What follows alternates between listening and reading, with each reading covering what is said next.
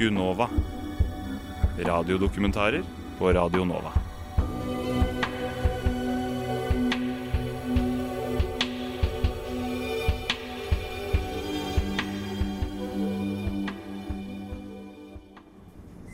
Dørene lukkes.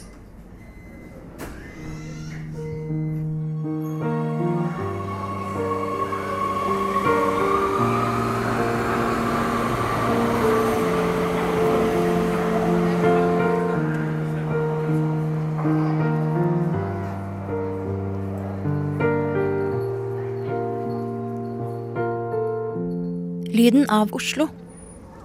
En radiodokumentar av Marie Alming.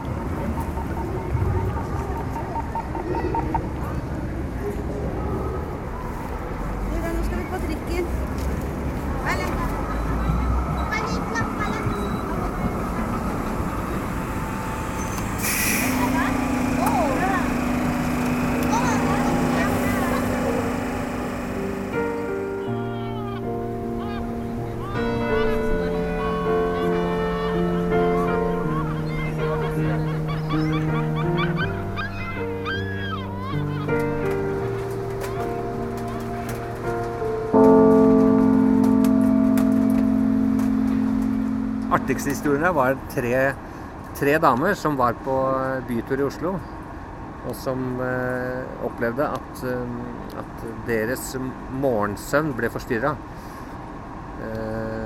Sånn at de tok kontakt med hotelldireksjonen, som igjen kontaktet oss da, og lurte på om vi kunne slå av klokkene på søndag morgen, for de skulle sove.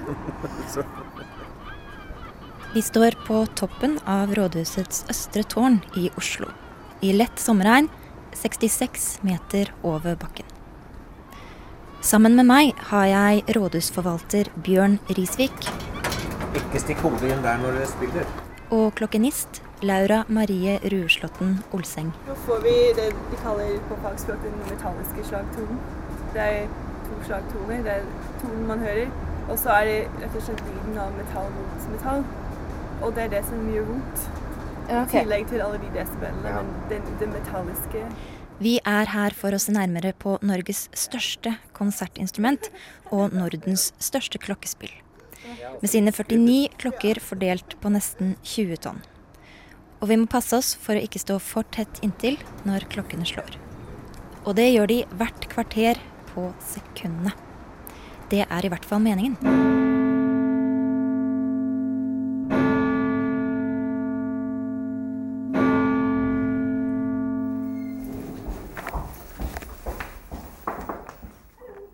Litt tidligere på dagen ankom jeg kontoret til Bjørn Risvik, denne gangen i den andre enden av rådhuset og litt nærmere bakken.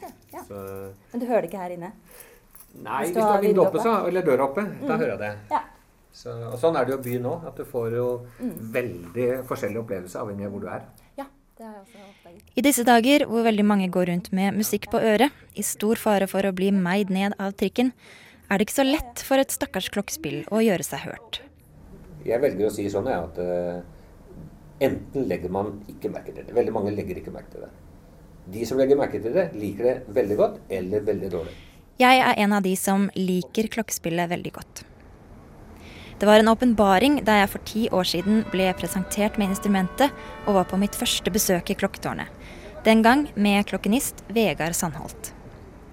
Siden har jeg gått til sengs til vektersang av Edvard Grieg, ligget i parken og hørt Pachelbels kanon, eller gått en snøfylt kveld gjennom Slottsparken til klangen av «Vi tenner våre lykter».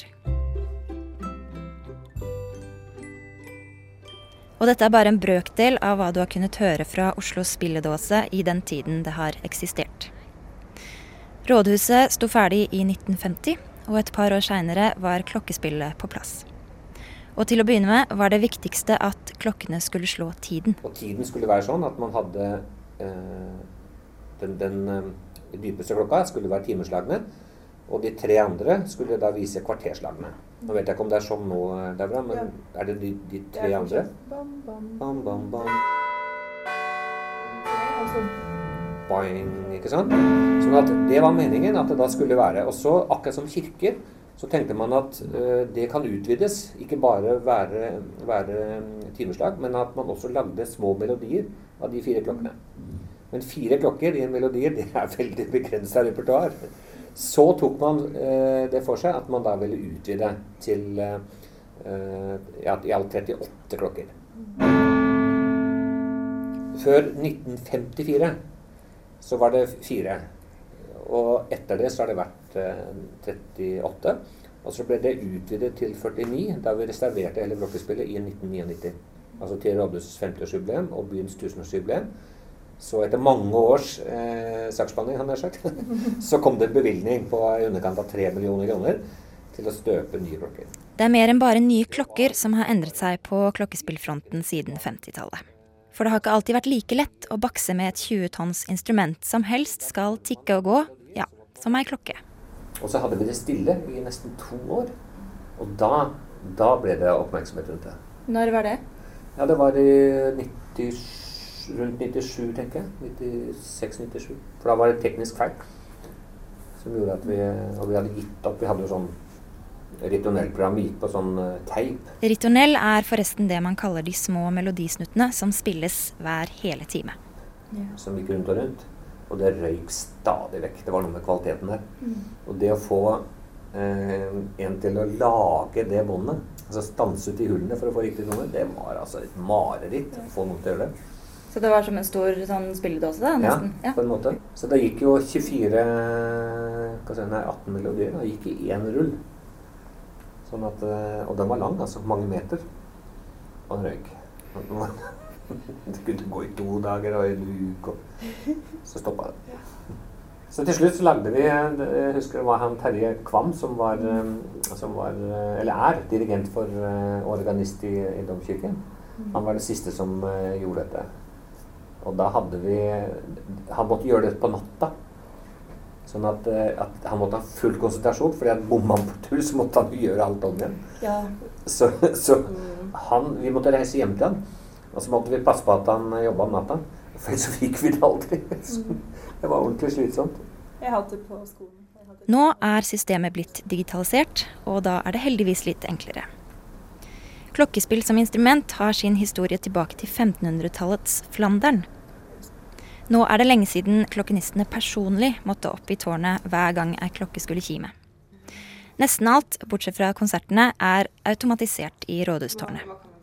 Men dette er ikke alltid folk klar over. De vet ikke helt om det er forskjell på å spille selv eller automatisk. Altså, skjønner ikke hvordan det funker, så det er noen som tror at jeg spiller alle timeslagene selv. Ja. Eller så er det de andre som tror at alle konsertene er på en måte programmert inn i en datamaskin. Og det er jo umulig. Så jeg får mange sånne spørsmål. Ja. Og hvordan det fungerer.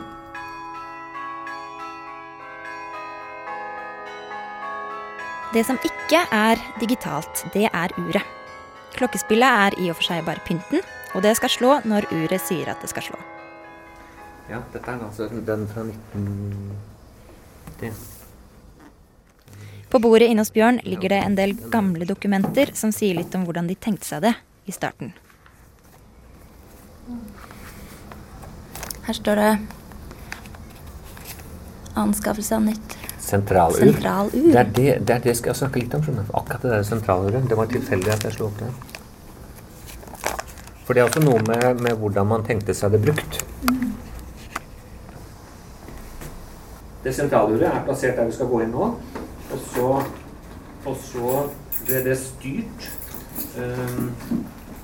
gjennom et svært tavle nede i hovedbakka, der du gikk inn, resepsjon. Sånn at de kunne stille på uret, for eksempel sommertid, vintertid, da, så kunne de stille på det. Og så ble signalet gått opp til det tårnet vi skal gå inn i. Derfra så gikk signalet til klokkespillet. Og så gikk de videre til alle klokkene inne i bygget. Det er så stille her nå om sommeren. Det er egentlig en deilig tid å jobbe på. Det synes jeg også. Det er en helt egen stemning. Det er masse turister. Det velger jo inn. Skal vi se, vi tar 14 først. Vi tar heisen opp til rådhusets sentralur i 14. etasje. Heisen er liten, og på veggen henger en papirlapp med ritornellprogrammet, slik at også de ansatte i rådhuset skal vite hva det er de hører. Nå er vi oppe i 60 meters høyde. 14 etasje.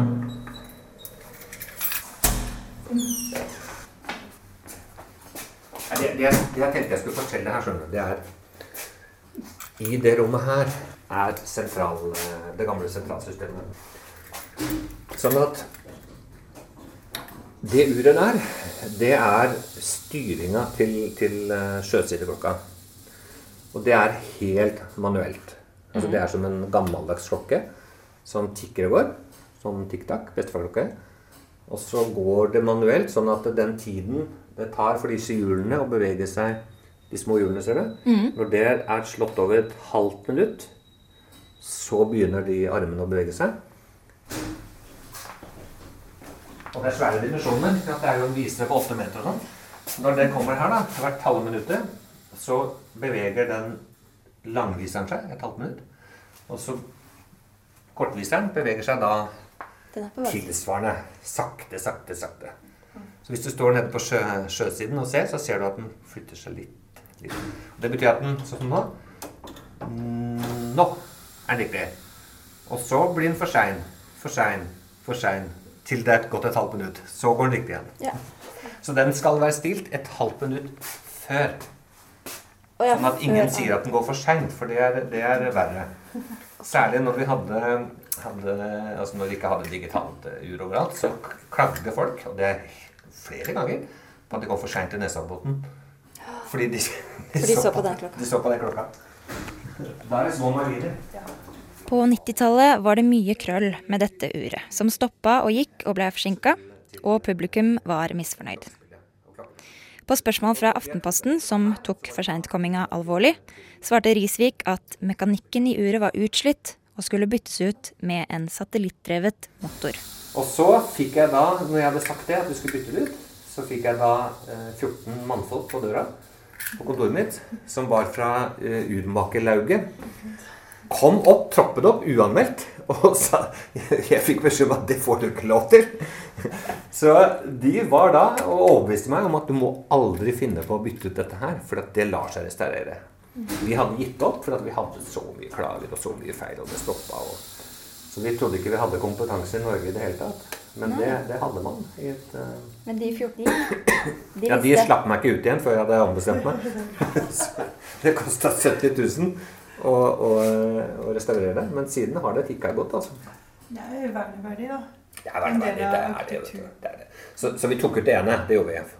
Sånn at det men vi beholdt det hoveduret da. Og det er jeg veldig glad for å gjøre.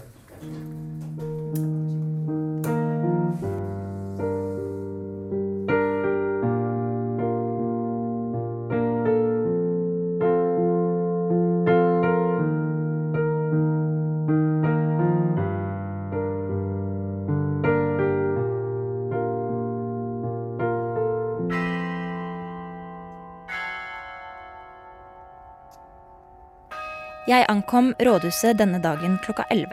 Akkurat tidsnok til å høre en liten melodi spille fra oven, og alt var i sin skjønneste orden. Nå nærmer klokka seg 11.45, og klokkene skal snart slå.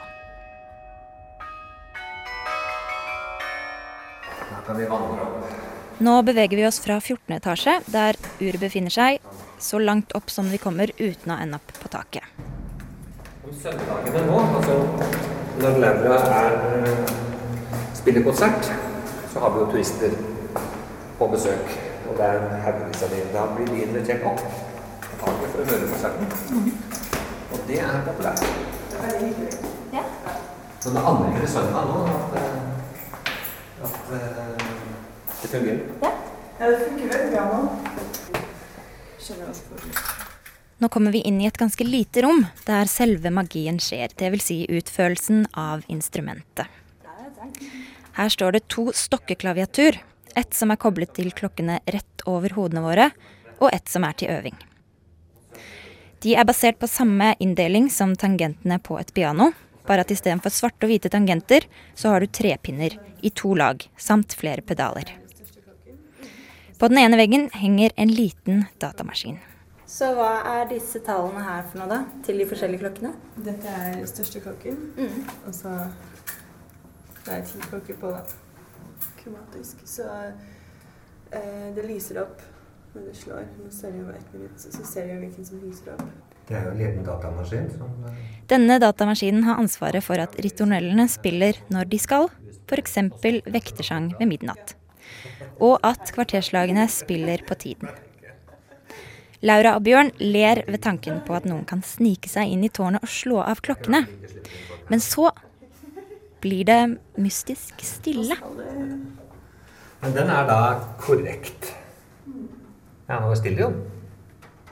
Nå skal det jo egentlig... Hva skjedde nå? Var det fordi vi trykket på ting? Skal det ikke være det? Nå fikk den prestasjonsangst. Ja, det tror jeg. Det var merkelig. Den jo på sekundene. Første slaget nøyaktig tid.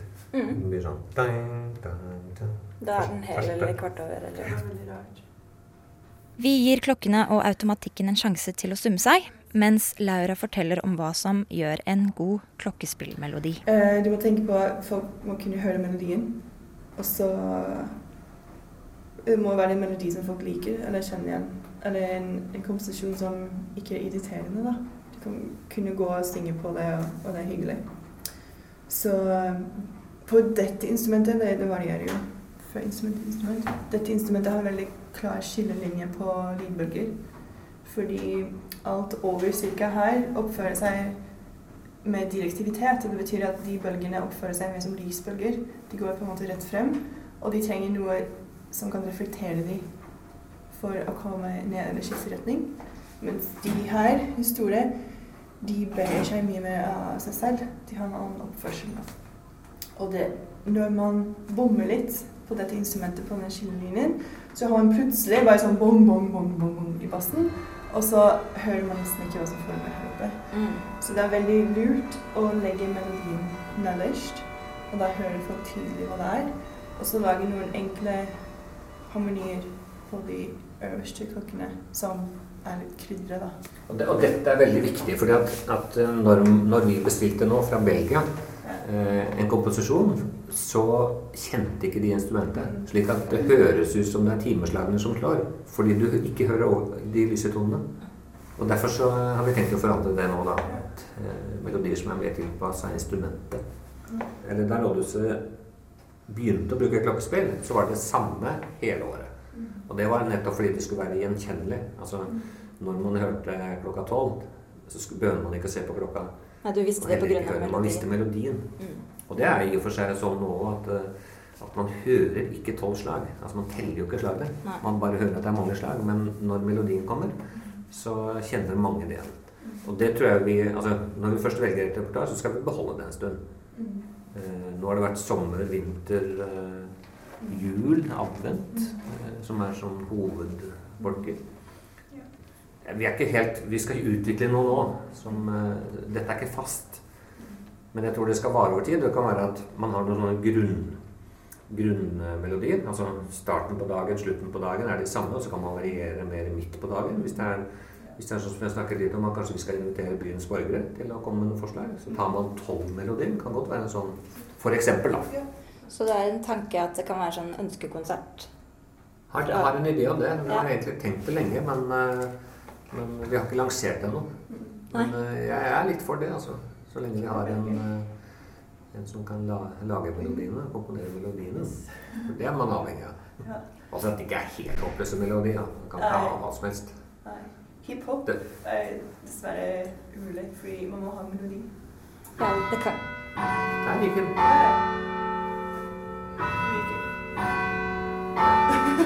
Forstyrrende, tror jeg. Ja, ikke sant. Nå skal den slå første slaget 12. Skal den være på...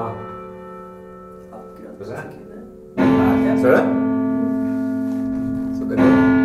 Det bare å stille klokka si etter sekundviser, altså.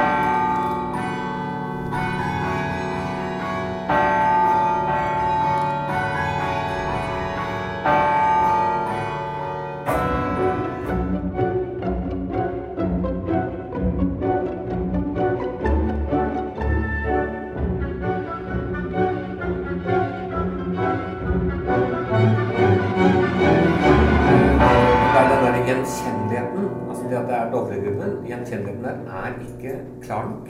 Nei. Det tok meg litt tid å høre hva det var. Ja, og det, det ikke så farlig, men det skal være sånn at du I hvert fall kjenner den igjen, og kan synge nynne melodien. Det litt hemmeligheten I arrangement for klokkspill å oversette gjenkjenneligheten fremfor notene som det står I notene. Fordi hvis man bare skriver av notene, så får man alltid disse tonene som på klokkspill blir rotete. Så man må faktisk slette masse toner og faktisk omskriver noen rytmer, og så plutselig så står det noe helt annet I notene, men når du spiller det, så virker det som om man ikke forandrer noe. Ja. Det det som var hemmeligheten bak. Kringsatt av fiender, gå inn I din tid. Under en blodig storm, vi deg til strid. Noe av det som vi har fått mye tilbakemelding på var jo til ungdommen ved minnehøytideligheten, hvor man avsluttet hele med klokkespillet. Fordi at det å bruke instrumentet I annen sammenheng enn det vi snakker om også viktig. Så alle statsbesøk for eksempel brukes jo dette som en velkomsthilsen til statsoverhodet når vedkommende på statsplassen.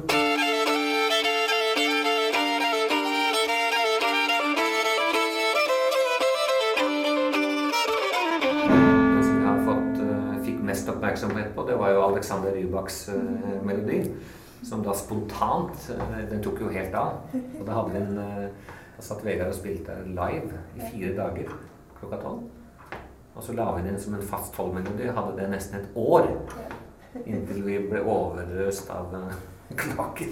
Og ingen som ville ha fairytale. Det var jo der litt lenge. Og litt lenge.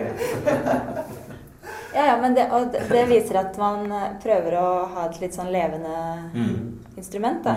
At det liksom kommenterer hva som skjer I byen. Og det helt avhengig av at vi har en engasjert musiker.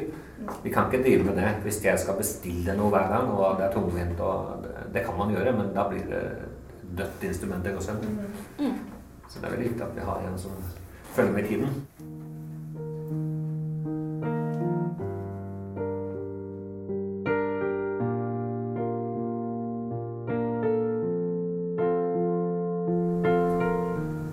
Hvordan det å sitte, altså sånn på søndager så kan det jo komme folk opp og være helt oppi her, men hvordan det egentlig å sitte når man ikke har noen kontakt med publikum I det hele tatt da?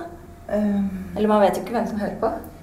Man vet jo at folk går og hører litt klang, og jeg tenker at det veldig kult at de får en konsert bare sånn ut I luften og ut I byen. Du må ikke oppsøke en konsertsal eller kjøpe billett og komme inn og sette seg ned og sånn. Det kan liksom være på vei til lunsj, og så hører du noe veldig vakkert på høyt nivå, og får det sånn påfyll. Du behøver ikke stoppe opp og høre på hver eneste sang, nødvendigvis. Men det skjer også. Ja, det skjer. Det mange tilbakemeldinger på at folk plutselig så det noen som tar dem, og så stopper de. Ja. Så får de en opplevelse, og det helt tilfeldig. De må gå forbi. Så det noen som vet om dette, og så kommer og hører på dem. Ja. Vi tilbake på toppen av rådhuset. Nå begynner det kanskje snart å bråke. I et grønt gitterhus henger 49 klokker og har byens beste utsikt. Ja, ok. Det man generelt kan si om publikumsreaksjoner, det jo, som jeg sa, de som går forbi, og de som har spesielt øre for klokkespill. De får vi en del kontakt med og tilbake. Ellers det negative reaksjoner. Og det særlig fra nære naboer, som av en eller annen grunn ikke liker å høre lyden. Og det en del av, at de ønsker at det skal slås av, eller ja. Særlig fra et hotell, skal vi se, hvor ligger det? Rika-hotellet, som ligger der. Det jo det rosa der, ikke? Jo, det det rosa bygget. Den artigste historien der var tre damer som var på bytur I Oslo, og som opplevde at deres morgensøvn ble forstyrret. Sånn at de tok kontakt med hotelldireksjonen, som igjen kontaktet oss da, og lurte på om vi kunne slå av klokkene på søndag morgen, for de skulle sove. Og da sier dere... det sier vi, da lever litt, men det vi gjorde, og så fikk vi, det var når vi fikk et nytt blokkespill, det var beboere, og det ble også, altså det, beboere nære rådhuset har jo kommet til ettertid, Akke Brygge for eksempel, der kom det henvendelser om vi ikke kunne slutte å spille så tidlig på morgenen, og sendt på kvelden. Det var Munkedansveien, altså de kvartalene der også, kom det reaksjon på. Det man valgte å gjøre da, var å spille melodier som var noe lysere i tonen på morgenen. Jeg tenker sånn at kanskje tidlig på morgenen at det ikke er de der bang, veldig slagene. Det er sånn rude awakening.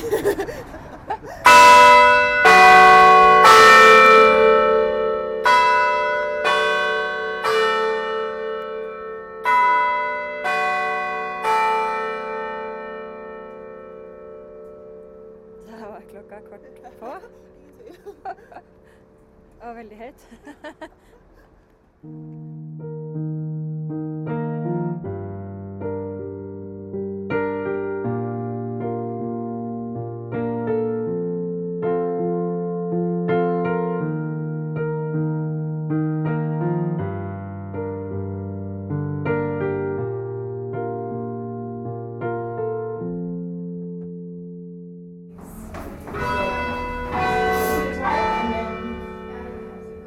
Søndagen etter er jeg oppe i tårnet igjen på klokkespillkonsert sammen med en haug med særlig amerikanske turister.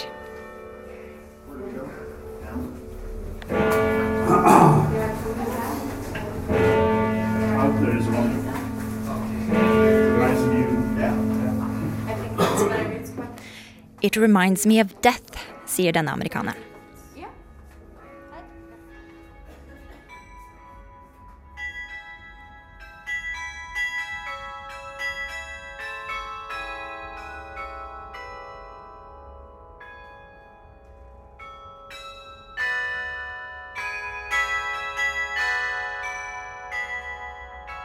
Bjørn Risvik og Laura Marie Ruerslotten Olseng håper vel heller at denne lyden skal minne deg om Oslo.